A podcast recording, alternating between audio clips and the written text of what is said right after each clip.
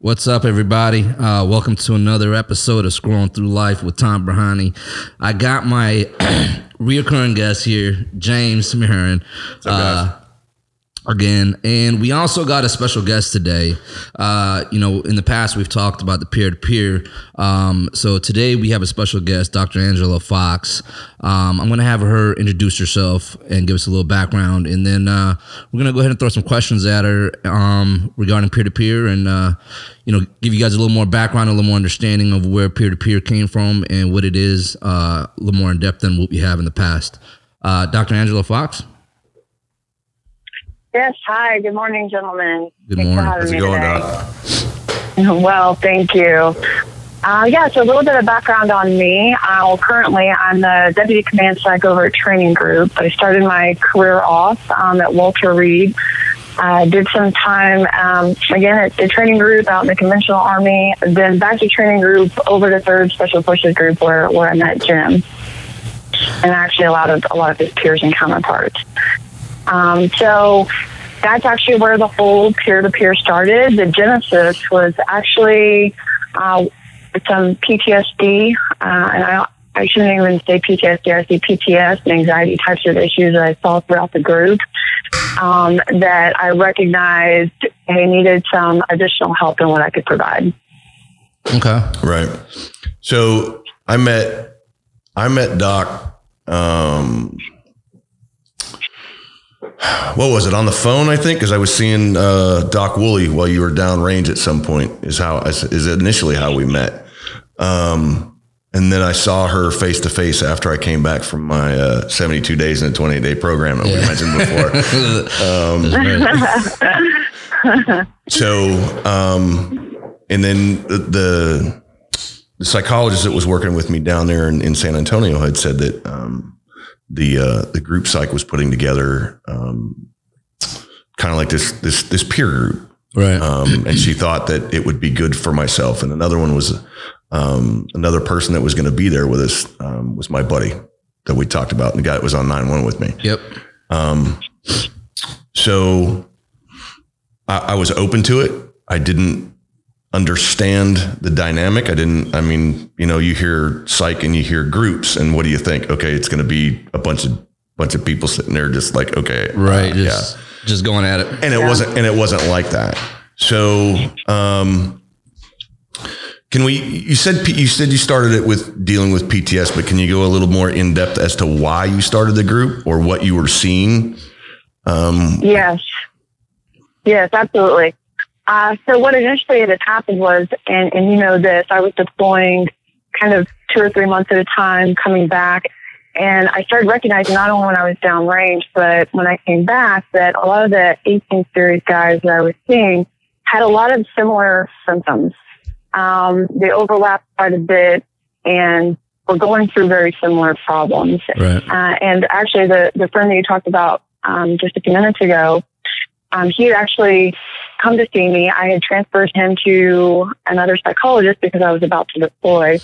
And the night that I was about to deploy, he called me in, in distress because he was suicidal. right. Uh, fortunately, the command was was very responsive and receptive to me getting him taken care of. Yep. Um, got him initially what what he needed, but when I returned back from deployment, because as as you all both know, things good news and bad news travel fast around there. Yep. Um, individuals, service members, specifically 18 series, started just coming through the, the cracks. Um, everyone was coming and, and trying to get help based off of, of this individual. Uh, he was well known, well respected throughout the group, and and he was also uh, talking with me at some of the outreach opportunities that we had about his experiences.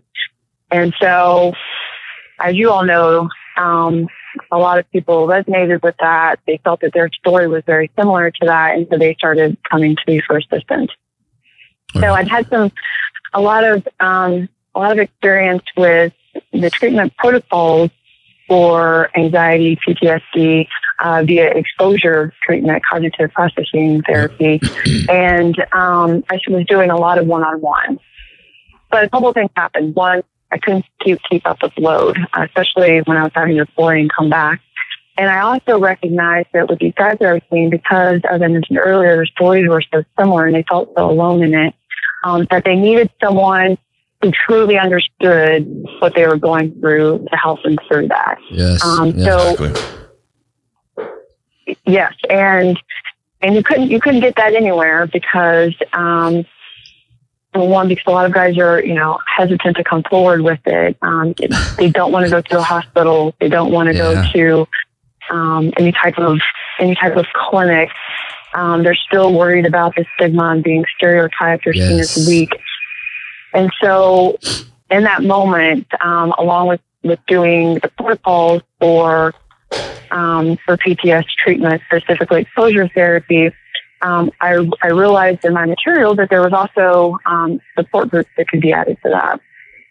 A lot of the things the guys told me too when I was, when I was chatting with them was um, I can't trust anybody with this, and there's specific people, you know, their, their team guys, their brothers, um, are the only ones that they would feel they feel truly vulnerable with. And so that led to my second thought. Well, okay, if I'm going to do this group, I need to keep it somewhat, somewhat small initially, so that there is that trust there, yeah. um, that they can speak openly and with someone who they truly feel like understands their story. Yes. And so that was the impetus, the genesis for for the uh, initial group. Okay. I um so me and James me and James talk about that all the time and you know you just hit on so many uh, so many valid points right there uh you know from the stigma to nobody understands me except for the guys that you know what I'm saying if you've been there done that type thing. Um you know a lot of that comes with the fear of truly speaking your mind and somebody taking it the wrong way and then the repercussions the repercu- repercussions that come from that you know what i mean? Uh, so that's why like i think it's so much easier for us to talk like in a group setting because we're so used to being in a team setting because that's just what you know i'm saying? That's what it is and that's how we uh, deal with all our issues anyhow in that team room. But when you're in front of somebody who um, has never walked your path, never never been there, doesn't even understand nothing of, of anything you've ever done besides from just you know reading it or, or like hearing about it, um, they don't fully comprehend your mindset, and it, and it makes it difficult to get treatment. And I think that's why a lot of guys, you know, like for me, for instance, I mean, I held off until 17 years to get any kind of help, and that was because I was so scared to, to to come forward because I didn't know what was going to happen with my job. I didn't know if they're going to pull me out. I didn't know if you know the chain of command is going to be upset because I was going to be a burden or whatever whatever it was. But these are all the stories that you you you, know you always heard, and sometimes you did see that from people that come forward, and all of a sudden they disappear. They go to the shop, and you know with with us, you get all these uh, uh, alpha males. Nobody wants to go to the shop. Everybody wants to stay on the team. Everybody wants to continue to deploy. And everybody wants to continue doing the job. Nobody wants to go to the, I'm saying to the staff position. So for us, you know, it's it's it's it's scary. So we just hold everything in until you know you it just overfills really. Right. Well, and some of that too is when when you do wind up going to that staff position, it's you, you have to look at the rumors that start because nobody knows why they left. Yes. And you would be surprised. And I mean, I, I think Doc and I've talked about this about like what the rumors were when we went to the three when I went to the three Yeah. the three shop because I when I went to the three shop, I'd talk to her and I'd talk to the battalion CSM and the rest of them, and I'd said, "Hey, look." I think this job right here as the master breacher is going to be a good fit for me as we do it. yeah. Well, then of course, and I didn't know anything about it. And a buddy of mine brought up a couple of years later. It was like, man, the rumors were flying that they did this, this, and this. And I said, no, man, that was me. Right. It's And so that was, you know, those are the kind of stuff that you got to look at. It's funny you say that real quick. So like when I uh, asked for help and I went to treatment, so I was gone for a month and then I came back and you know the chain of command was very very supportive and and and and I say this all the time. They're very supportive. So I was gone. They let me go to treatment, do whatever I need. I'm uh, go to my weekly classes, take care of myself. Um, but the rumors in those two months when I came back and people saw me for the first time, you know, just here and there, they were like, "Yo, we thought you got kicked out. We thought this happened," and I'm like, "No, it's completely opposite. Actually, like chain of command." Yep. was all for it. And I was such an advocate about that. I was like, yo, like, if you need help right now is the time to go get it. Right, now is a, is is the time with this chain of command because you don't know what's happening next. Yep. So So yeah. anyway, yeah. So, uh, okay. So let's, let's get into the group, Doc. Um, what kind of like what were the prereqs for us as we were coming into this group to be able to start? Because I know you didn't exactly start everybody off at the same time or just like first off. You know what I mean? So, what were there prereqs that you were looking for when we started asking people to come in? There were, there were. So, um, first, obviously, willing and ready to get to get treatment. Um, as we talked about, I should never be working harder than you. So that's that's the number one. Um, the number two is because I did want to keep it somewhat sacred. Um, I also you also had to be an 18 series, so that was number two. Number three is you had to sit down with me and I did a full intake, and you were getting um, one-on-one treatment because, as you know, you have to be in a place where you're you're ready to be in that group format. You have you've had you had a certain amount of treatment, um, so that you not only can can share, but but can be ready to hear other people's. And so I, I wanted to ensure that um, they were the right fit, they got their right amount of treatment, and they were ready for the, that next step. So that was number um, what is number four? that was the that, that was D. So anyway, yeah, I lost count. Right. That was the next thing that was recommended. Yeah, and that that they were they were going to be engaged. Um, they weren't going to miss, and they were going to remain or maintain the confidentiality, so that right. there was that um, sacred aspect of people feeling comfortable sharing. Right. And I think that's one of the things I told you when you walked in the door. Right. Was that that anything that anything that went on in here was right. was between us, right. but at the same time, I was looking at you going, anything that goes on in here is between us. Exactly. yes. right, right, right, right. Yeah, it is. I mean, rightfully so. You know, everyone's super worried and and sometimes you you know paranoid about that. And, and you have to be when you when you feel like your job may be on the line and sure. and your reputation. So it was it was perfectly understood. Sure. Mm. Yeah. So I think, um, and I think I've said this before, but um, one of the things that I thought was was really cool about this group when we started it is um, she wasn't there to be she was she was there more to keep us on the rails yep. during the group than she was there to be the professional. Right. Um, the professional part came when you were doing the one on ones. Right. And this was us running it and bouncing stuff off. And she was very good about um, being able to keep uh, keep like keep us on the rails rather than having one person talk the whole time. Right, right. But there's right. also times when you need to realize that there's, um, excuse me, that, that, there's a time when the guy needs to talk. Yeah, yeah. And so, um, as we get into that, um, that, that brings me to my next question, Doc. It's like, what do what do we need to look for when we're setting up a group?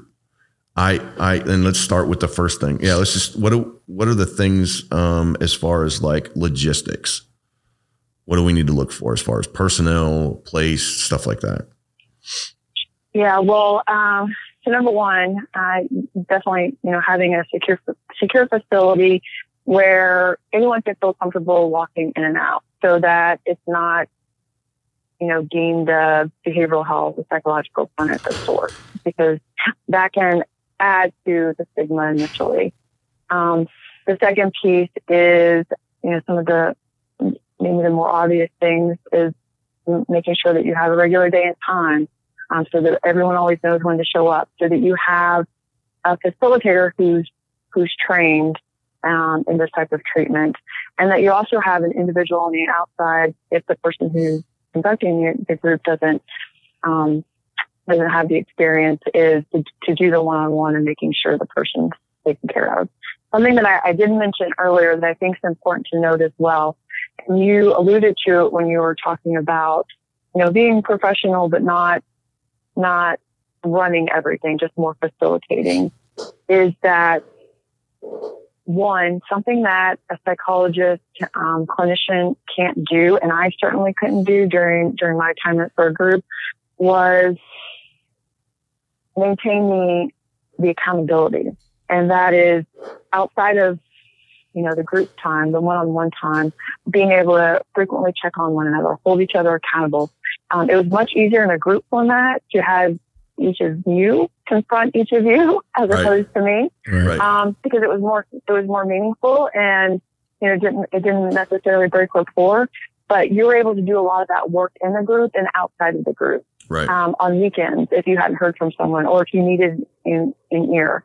Uh, you could text that person, you could call that person, you could hold each other accountable on Yeah, a regular bas- basis. I was just gonna say that. Yeah, it's it's it's not something that even if if we wanted to, we could do. Um, Right. And because you guys are brothers, you are a team. You've been on a team. You have that um, you have that mindset that hey, I'm going to be be there for you in, in the good times and the bad, no matter Right. what. Right. And, And those are the things. I'm sorry, go ahead. no, no, no. Go ahead. Finish. Hello. Oh, I lost you. Can you hear me? Yeah. No. Go. Go ahead and finish what you were saying. Um, and no, and those are those are just the important pieces that if you're going to have a group, you've got to maintain that integrity. Right. Um, no matter what the facility is, no matter Yep. um, who's in it, those are those are the hallmarks of making it successful. Right. So she brought up. She brought up. Um, Doc brought up holding each other accountable. Yeah. And so one of the ways that we did that and we started this texting was just starting to become a thing. Right. And so um, That was a long time ago for you, huh? watch your mouth. Anyway, um, anyway, um, and so we would we would text, Right, and right. we had um, if we didn't hear from the guy in twelve hours, somebody was calling him. Right. Um, if it got to be 24, and it usually got to be a little bit, you know, if it was like another hour, somebody would, you know, or or 24 hours, like I said, we would somebody would drive to that guy's house. Whoever was closest would drive to that guy's house and find out. Right. Um, but usually it would be sooner than that, you know, phone call, you know, right at about maybe, you know, 13, 14 hours, but definitely, you know, hitting the house. Um, and, and actually, and I had mentioned it before, um, that's how we were able to, um, stop the three suicides in, in the attempts in that group, Right. um, was by doing that. Um, and so again, holding each other accountable and, and, and pardon my expression, just giving a fuck about each other. Right. Um, you know, so that's the way that goes. Um, you got something? Yeah, so so you know that's the biggest thing for me throughout this entire process is is for me that's been working is being held accountable. Uh, you know, going back to a year and some change ago when I met James, um, you know, James would call me all the time and text all the time, and he didn't know a lot of this time, or maybe he felt it. I don't know, but like there was days that I would just I just wanted to shut the world out. You know, I was going through my moods, I was going through my feelings, and I, I just wanted to just be alone. I was shut in, and he would call and text, and I'd be like, "Fuck, all right, you know what? I got to get up. I got to get out of here. I got to, you know, what I'm saying, I got to answer his phone call. I got to text." And every day, that little bit of phone call, those texts, I got to a point where I was like, all right, you know what, I'm good. You know what? Let me, you know what I'm saying, let me start moving. Let me start calling him back. And and you know, just being held accountable is huge. But it's because I think when you're in in that position and you're down on yourself and you're, you know I'm saying, you're in that, you know, uh, depression or whatever you want to call it, um, you feel like nobody cares. So like, you know what I'm saying? When your brothers are checking up on you, it gives you that little, okay, you know what? Somebody does care. My boy does care. And I can't let him down because he, you know what I'm saying? He's out here, he's out there putting, putting himself out there for me. So let me go ahead and, and, and you know, uh, give back, I guess, you know, and make sure I'm good. Well, but that's why we do it too. Right. I mean, it's because because you are sitting in there, and again, we've talked about this. You can be in a room full of you know 50 people going through the same thing you are, Right. and you'd be like, "Yeah, I'm the only one in here going through this," when you're really not. So Well, so that's the thing. So just real quick. So so so that's the thing about being held accountable, right? So you go to these uh you know what I'm saying at behavioral health, guess what? I have 45 minutes, an hour, and that's it. And and and nobody's checking up, you know what I'm saying? Like not saying they don't care, but that's not Yeah. that's you know what I'm saying that's out of their parameters. Like, hey, you know what? He he comes in here for these meetings once a week and that's it. Right. But what about the other six days? Um, that I'm, Exactly. I'm saying that I'm going through. What I'm saying, like, I'm so down. But yeah, so peer to peer is huge, man. All right, so let's when we get back to this. Um, when we're looking for, and we're going to get to the BH part here in a second, Doc. But when we're looking for somebody to run a peer group, what are we looking for in that individual? as far as like when you when you looked at when you looked at myself and and uh, my buddy, my teammate that we were looking at to run that group, what were you looking for from uh, in us to be able to do that to start? So, I mean, when we first started, it was just the two of us. So I mean, yeah, no, absolutely. Um, well, one, and I think, uh, for example, you, you were at a place where you had gone through a lot of treatment and you had made significant progress. And you almost, you know, almost become like the, the shadow psychologist, if you Right. will. Um, and, and you, you, you knew what your limits were. You knew when to reach out and you knew how to constantly consult. Um, because something going back to what we were talking about before is that the, the importance of having a professional is that you never want someone to bear too much of the responsibility because they're inevitably going to have their down moments too. And you don't want that added pressure on that individual to, um, to not have someone else to be able to lean on and taking on the responsibility of everybody else. So that's imperative is to have someone who knows when they're down, who knows when they're having a hard time and they can consult and they can reach out without hesitation because they've been through enough treatment. They have enough insight to know, okay, red flag, um, red flags are going up here. I, I need to pull in someone else and pass the baton. And so I think those were, those are the main things that you have to recognize in, in an individual. Um, otherwise, it could be detrimental to the group and to the individual as a whole. Yes. right, right, no, absolutely. So true. Yeah. Okay, so now what I'm what I'm going to say in this in this next in this next statement is, and I, and I know anybody that's listening right now that has gone through what Tom and the rest of us have gone through, and they're going to hate to hear this, but you have to have a behavioral health professional involved in this with you when you start the group. I say again, you have to have a behavioral health professional with you to help guide you when you start this group, not to run the group, to help guide the group, because you're going to need somebody when you have a person, you see something, the group's going to see something or hear something, and that person's going to need help. And so, Yeah. so when we're looking for, as we set our group up, Doc, when we're looking for this, what are we looking for in a behavioral health professional? So I would first turn that question on you and saying, um, what would you, what would you look for to be involved with you? What's going to lead to the trust, the confidence um, of pulling someone in? What types of things, as, as you in your in your situation, would you look for? And then I can add my piece. Hey, I'm asking the questions here. The She just turned it around. On, yeah, she just turned it around. see what happens. Ah. so no, um, no, and that is that's that's a that's a that's a fair fair question. So I know when we set this one up, um, and I, and I talked about this before. Um, I went to uh, the group chaplain and the group psych, um, but I knew both of them. The group chaplain was our battalion chaplain when I was going through my stuff when I started off on this journey. And then the group psych was actually the guy that I was talking to as I was on my way out from retirement. And so I had I had trust in both of them. Um, I had to educate um, the group psych on some of this because there were a lot of times when he wanted to become very professional um, in the group setting, and um, he needed to understand that the time for the professional piece was one on one, and then the time for either mentoring or just listening was with the group because the group guys, the, the guys in the group were actually running it and helping each other. Um, so, I, I honestly, I would, I would say if you're looking for a, a, a behavioral health person, that's somebody that you can trust and um, actually help educate if they're not already educated. Mhm. So, Absolutely, Yeah. absolutely. No, I, I think I think the trust and, and obviously, you know, personality is nebulous. There's, Yes. there's someone who is is open to to feedback, doesn't get defensive, um, is able to eh, take off that kind of academic hat and be more more relatable, um, more able to to listen and, and to be educated. Because obviously, not every psychologist is going to have deployed with you. Is going to have um, going to have, you know, been down range and experience of the things you have.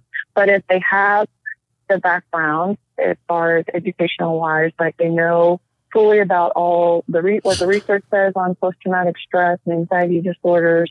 Um, they make a concerted effort to understand the culture, the people, um, the variety of, of people um, involved, what their jobs, their their duties are like and have been like, um, and and are are able to remain open to the needs of the people in front of them with, without without trying to push too much of, of their own expertise. Yeah. No, Do you- absolutely. Do you believe? Do you believe that? Um, would you think that a lot of psychologists, um, you know, their hands are just tied with all the red tape, with all you know the the rules and regulations, and that's why they kind of stick to that uh, toe in the line, I guess you want to call it, type thing, where where you know everything you just said right now, as far as you know, understanding, you know, even though they've never been there, but understanding and being compassionate and and and, and trying to be relatable.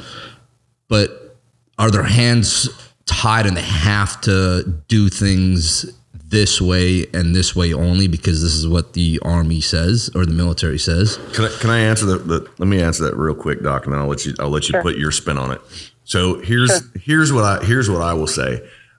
I don't think their hands are tied at all. right They have to want like like Doc said, they have to want to do this. right and but they also have to be able to look at the people that they're working with and go hey you know this is this is where i'm at. This is what needs to be done. Okay, and this is how we do it. Yeah. Um, because we did run into one person that um, literally did not want to continue with this. Oh wow. And it and it didn't. And shortly after Doc walked out the door, um, it it went away, and that was a very scary thing um, for all of us. Now, it it did stay um, with you know the guys that you've met and stuff like that, and you know so the rest of it. So. Um, I, I would I would honestly say that they have they have to give they really have to care about what they're doing. Anyway, go ahead, Doc. No, I completely agree. They have to, they have to be passionate about it, and it's something that they want to, they have to want to do. Um, now, obviously, you know, in the military, even with myself, you know, you have to deploy. You don't have any control over that. yeah Um, you have to go to certain schools. You don't have control over that. You have to maintain certain ethical Yeah. gui- guidelines yep um, so that you know you ensure you're able to keep your your license and you're doing the right thing by yourself and everybody else. But the the desire has to be there, the interest, um, the really wanting to to help the people in front of you as opposed to you know what other distractible variables may be involved. I think is is imperative because it does it requires um, it requires a lot. It, it takes a lot of energy it does um, in order to make sure that you're doing everything you can to help the person in front of you. Because there's a lot of difficult things that you hear. Um, and I think being a psychologist in general, you're, you're very empathic. I so you have to, you have to know how to, how to toe the line and to balance that yourself, um, before anything else. Absolutely, and Yeah. uh, even as a group, as a as a group leader, you have to know how to balance that out, and that's why again, that's why I say you got to work hand in hand with the, the behavioral health person that you have, but you also have to trust your guys and and tell them. And that was um, that's one of the things that I tell Tom and the rest of them. It's like, listen, guys, I, I need some help with this or whatever, and Yeah. it's and they've you know, it, it always comes back. So um, hmm Let's see. So what? what would be the Can I add downfall? something to that real quick? Yeah, yeah, yeah. Go ahead. Can I add something to that? The other thing, um, especially with, with, with guys like you, you hate to fail. Right, Um, i say that all the time right. yeah, you hate to fail. So it's already really challenging for you to come forward and admit this and to start doing things um, to improve. Um, but once you get to that point, you are, and you're trying to help other people. If you're, if you feel like, and maybe I'm projecting here, but if you feel like you're not able to help them or they're having setbacks, it can be exponentially more challenging for you right. because all you want is that person in front of you to improve. And if you see them moving backwards or um, whatever the case may be, that's like a double whammy for you. And it's, it's so much more challenging because, all right, you do not want to fail yourself and you don't want to fail this person in front of you. And so that's the other reason why you have to have that person there that Right. can, can help take some of the weight of that and put it in perspective. Um, so that you don't blame yourself. Right. And that's also the part where the group has to look in look into each other and insulate each other. Yep. Um, as and, and I'm not saying the group's going to isolate anything, but they have they have to insulate each other, and have, and everybody has to understand that. Exactly. No, no, So yeah. yeah, that's where that's at. So so what would be and, and I go back to this. What would be the downfall? And we, you and I have had this discussion, and it was with with another person. But what would be the downfall of um, somebody starting a group with without uh, BH support or with uh, not having the experience that, that some people have starting a group like this? Yeah, and I think that goes along with uh, what I was just saying um, a few minutes ago is that um, one, you need the expertise, and you need someone who's been through all the all the training, knows how to handle difficult situations, um, and can also stay objective. Um, going back to, hey, you don't want to fail. Um, you may want to take on too much of where this person is, or you may not be able to gauge exactly where they are, Right. um, whether it be because you've got your own struggles or Right. you know you're you're just trying to see them as, as, as getting better and not taking a difficult place. You need that set of, of fresh eyes who who have seen it all, who've been trained in it to give that perspective and to intervene when need be, so that that doesn't have to be something else on your shoulders that, that may contribute to the struggles that you're going through yourself. Hmm. Sure, sure. You know, one of the things I'll say too is when you've got when you have the group, just because you're the facilitator or whatever it is, um, you're not going to be the one with all the answers. You really aren't. And the rest of your group, again, as you're looking at it from a team perspective, is going to have a lot of weigh in on how it goes. Um, you know, you may not know the answer to one, but somebody else may know it as well. So again, that's why you lean on each other. So Absolutely. And that was the benefit. Um, and one of the most enjoyable things I, I found about their group was to watch you guys come in and help each other. And sometimes I wouldn't have to say anything throughout the whole 90 minutes that we were together because you, you got so skilled at coming in and helping through, through things that you've already done and you've experienced and ways that you've, you've dealt with it or Mhm. challenging guys when they were saying something that you saw yourself say before. Um, and so the beauty of it was it was so much more powerful for you guys to lean on each other um, as opposed to hearing someone who hadn't been through what you've been through. Yeah.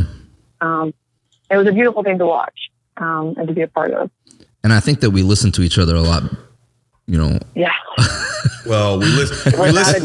we listen to we listen to each other like brothers, and, and a lot Right. of times we fight, but at the same time we come around, you know. But yeah, um, no, absolutely. it's it's uh so just kind of go back on that like so like for me i've had to find in the last year and a half or so i've had to find a balance between you know having um you know uh the peer-to-peer having my friends there for me but at the same time still going to behavioral health and, and it took me several psycho uh, uh um psychologists to to find but i finally found one that you know what I'm saying that balance is there now where I you know what I'm saying I have you guys and I and and I hear you guys and I can vent certain things to you guys without without being worried of of of what I'm going to say and getting in trouble for what I'm going to say. Judgment. Right, judgment and then I can go down to her and still vent and and say what I got to say and get that different perspective from her.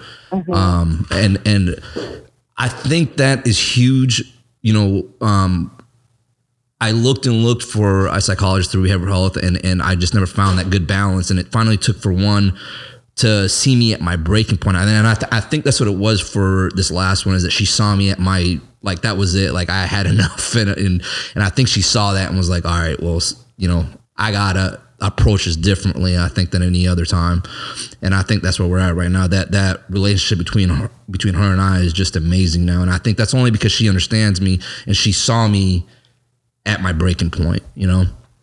Yeah, yeah.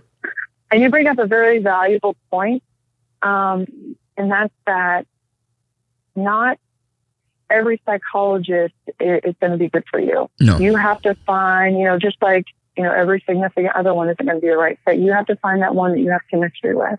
Right. And if you don't find it the first, first, second, third, fourth, fifth time, you keep searching until you find yep. you find that. Yep. That's so true. I think the other way too is you know where we are so used, our community so used to using networks and I've watched a lot of guys just come home and not use networks. Yeah. Because we spend years and years setting networks up overseas, but we don't right. set networks. We don't follow the ones that yeah. we have here. Use your networks, yeah. guys. Use your networks. It's very important to be able to do that. Key. Um, yeah, absolutely. So, absolutely. Yeah. Um, let's no, see. without a doubt. Social support is uh, the number one thing that helps us get through challenging times.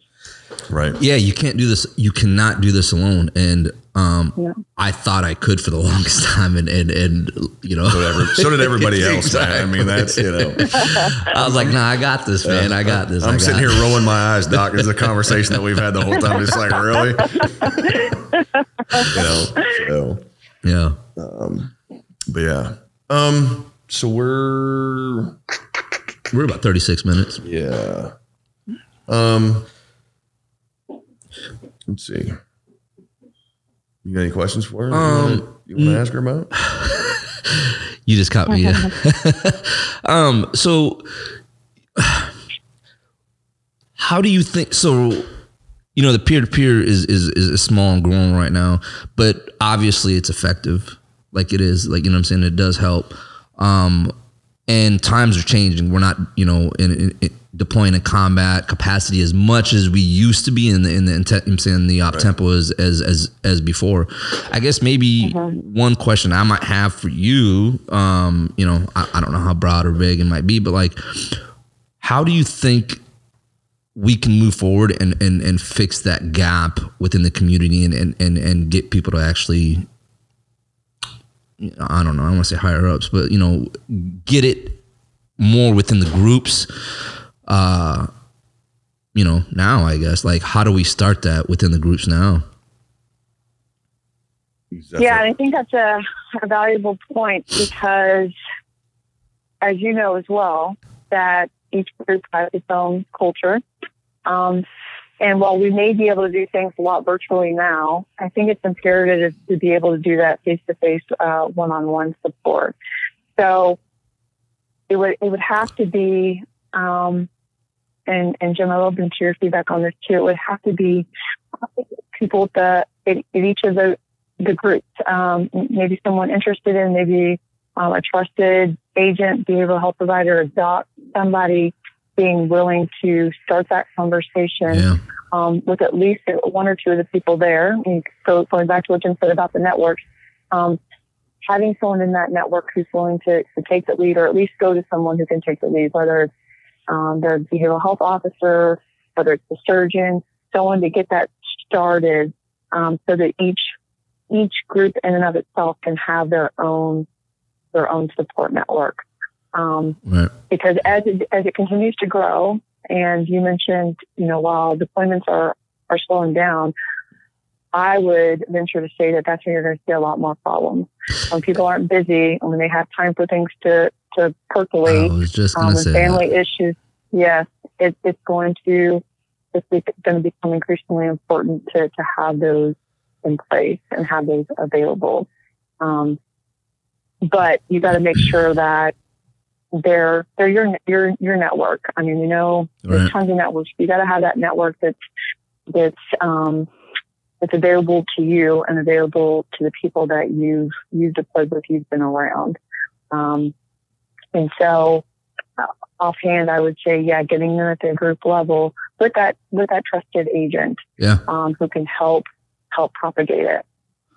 Right. I think I think what I've been seeing is is you know um, what people don't understand is even though deployments have stopped and we're not going to combat as much anymore, you know, people just assume like, well, you know, you're not going to combat, you're not deploying. So what is the problem? But what they don't understand is, man, I've been deploying. You know, a lot of us have been deploying since the beginning of all this. Uh, you know, since the beginning, and now that everything's slowed down, is when, just like you just said, you start, you know, thinking about it. Everything is just is just stewing in there, and because deployment slowed down, you're thinking, I'm good. I'm good. Mm-hmm. But everything else has increased. You're, you know what I'm saying? Your your problems are you're just bottling everything in. Um, and I think that's where the disconnect. You know, to me, I think that's where the disconnect is. And I'm only talking from my experience, so so I can't speak about too many. I'm saying about the other groups or anything else, but just my experience here is that you know, um, it takes the chain of command to understand. Yes, we're not deploying to combat as much, but people are now thinking about all that stuff that's happened the last you know 18 19 years and how do we move forward and you know um, help these guys with that So I'll, I'll start to answer that, but um, if you don't mind, Doc, I'll. Uh, Sure. so if we look at taking, uh, taking guys like putting, you were talking about the three shop, you know, sending them to the shop, whatever it is. Um, You take them out of, take them out of the plate. you know, take the body armor off, and they start thinking about, you know, i like that by the way in their in their in their brain. They start getting in their own head. Yeah. And that's a dangerous place for any warrior to be. Right. I don't care where you're at in the force. It's a dangerous place for any warrior to be because once you start thinking and you get into your own head, that's where it starts. right And so um, you've got to be cognizant of it, but you're self-aware self-aware. Yeah. So, um, and I think that's where Doc steps in. Um, I don't think there's a Christmas that's, gone by in the last well nine years. December it'll be ten years or whatever it is that I haven't sent her a text, even when she was wasn't here. She was completely out. Um, where I I thanked her for saving our lives, right and that's that's how you have to look at it. yeah no no i mean You know, yeah for sure you really do. for sure man She's gonna get all teary eyed on me now, but I mean that's I know. I know. I've got to think of helicopters and eggs, so I don't get tearful here. right. Helicopters and eggs. Yeah. Okay. Anyway, yeah, Yeah, but no, I think it's a valuable point, and I think just like what you said um, is so true. It's a misnomer, and I will tell you, um, just in my experience, that when individuals are pulled from doing deployments, from being on a team, when they're moved to a staff position, start when they're becoming a sergeant major, and um, they're no longer, you know, in the fight, so to speak. That's when all those years of compartmentalizing come to fruition that's right. because they're Mhm. not distracting themselves and staying as busy as they were, and they don't have the same support systems that they had previous, and they feel they feel very isolated, and, and especially in co- COVID times, yeah um, it's even additionally worse. Then all of that just hits them in the face, and they don't know how to they don't know how to deal with it, and that's typically when all the other the alcohol and all the other um, things come to fruition because they're trying whatever Yeah. they can in order to dull that. that's that's how um you know exactly everything you just said is is everything that happened to me.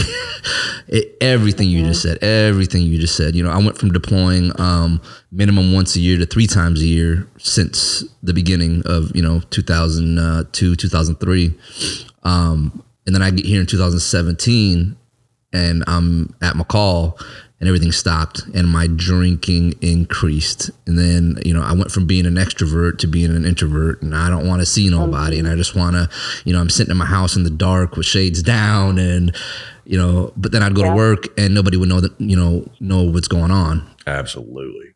you know Yeah. but i'm in this Yeah. dark dark place because i'm not i'm not moving a million miles a minute anymore and i got mm-hmm. nothing but time in my feelings that's that's it but you know for me like the only times that that um i was happy is when i was back in that team environment at work Yeah. so yeah it's it's a uh, uh it's a tough road man Yeah. very tough and it's and it's and if you don't if you're not self-aware of that you know which i wasn't in the beginning at all but if you're not and you don't have people around you um, that are account- holding you accountable that are not checking in on you i uh, when i was at my darkest moment that's when i started thinking like this is how people lose themselves right here Yeah. this is how people lose themselves Yep. uh, and and you know that was help that was big for me man is is, is just having having the right people around Yep. Absolutely. Yeah. Absolutely. Yeah, and recognizing it before it gets too too bad because once you're at that point where you're completely isolating, um, you don't have any social support, you're not talking to people. Not that you, in a delusional way, lose sense of reality, but you don't know how to get back to that. And the further you pull away, and you guys not wanting to fail and you know being ultimate ultimate problem solvers, Yes. um, you're at a loss. I don't know. I don't. know. I have no idea what you're talking about. I really don't.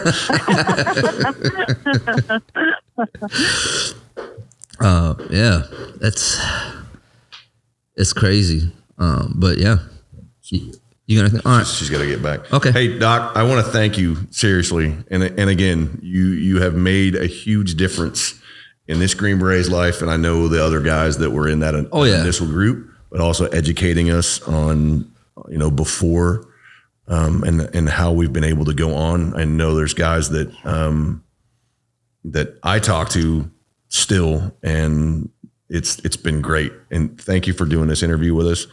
Um, and I mean, keep doing what you're doing because it's it, the lasting effects are there, and you know this because I tell you that every time I see you, so it doesn't matter. anyway, No, my pleasure. Thank you for having me, and actually, it's been an honor to to serve and to work with you all. Definitely. Um, so I like to do um, a usual thing on my podcast that I just kind of started is is ask my guest uh, one question. Um, So my question to you is, from your professional uh, uh, perspective, and and you know from your professional view, what advice would you give to someone who's looking for uh, to get help, but is scared to come forward to the chain of command? Yeah, that's always a tough one, huh? So I think it would be something, um, which I think worked. I, I think worked at Third Group was find that trusted person who you know has gone through difficult things himself, um, and can hear you and can listen to you. Um, I know for us it was people saw that people they knew that they trusted Yeah. were getting help and were being treated well by by command. So they sought them out to get their thoughts and opinions. Um, And I even just being able to share a little bit of your story and hear how other people who have been through it are dealing with it and where they're at. Um, I think that gave them the most optimism um, of not only that they could get there themselves, but ways to move forward with it. exactly. Awesome. Well, uh, Dr. Angela Fox, thank you so much. Thank you for coming on the show. Uh, hopefully, we can get you back here again, maybe on another episode later on in the future. Uh, but thank you guys. Thank you guys for tuning in. Um, look out for this episode. Thank you. Uh, God bless and uh, much love and respect. Thank you.